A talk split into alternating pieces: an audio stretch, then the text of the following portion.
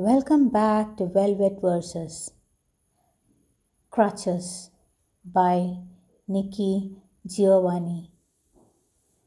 It's not the crutches we decry, it's the need to move forward though we haven't the strength. Women aren't allowed to need, so they develop rituals since we all know working hands idle the devil. Women aren't supposed to be strong, so they develop social smiles and secret drinking problems and female lovers whom they never touch except in dreams.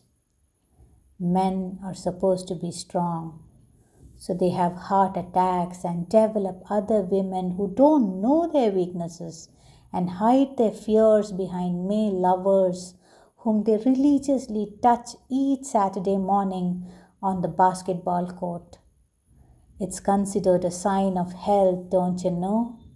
That they take such good care of their bodies.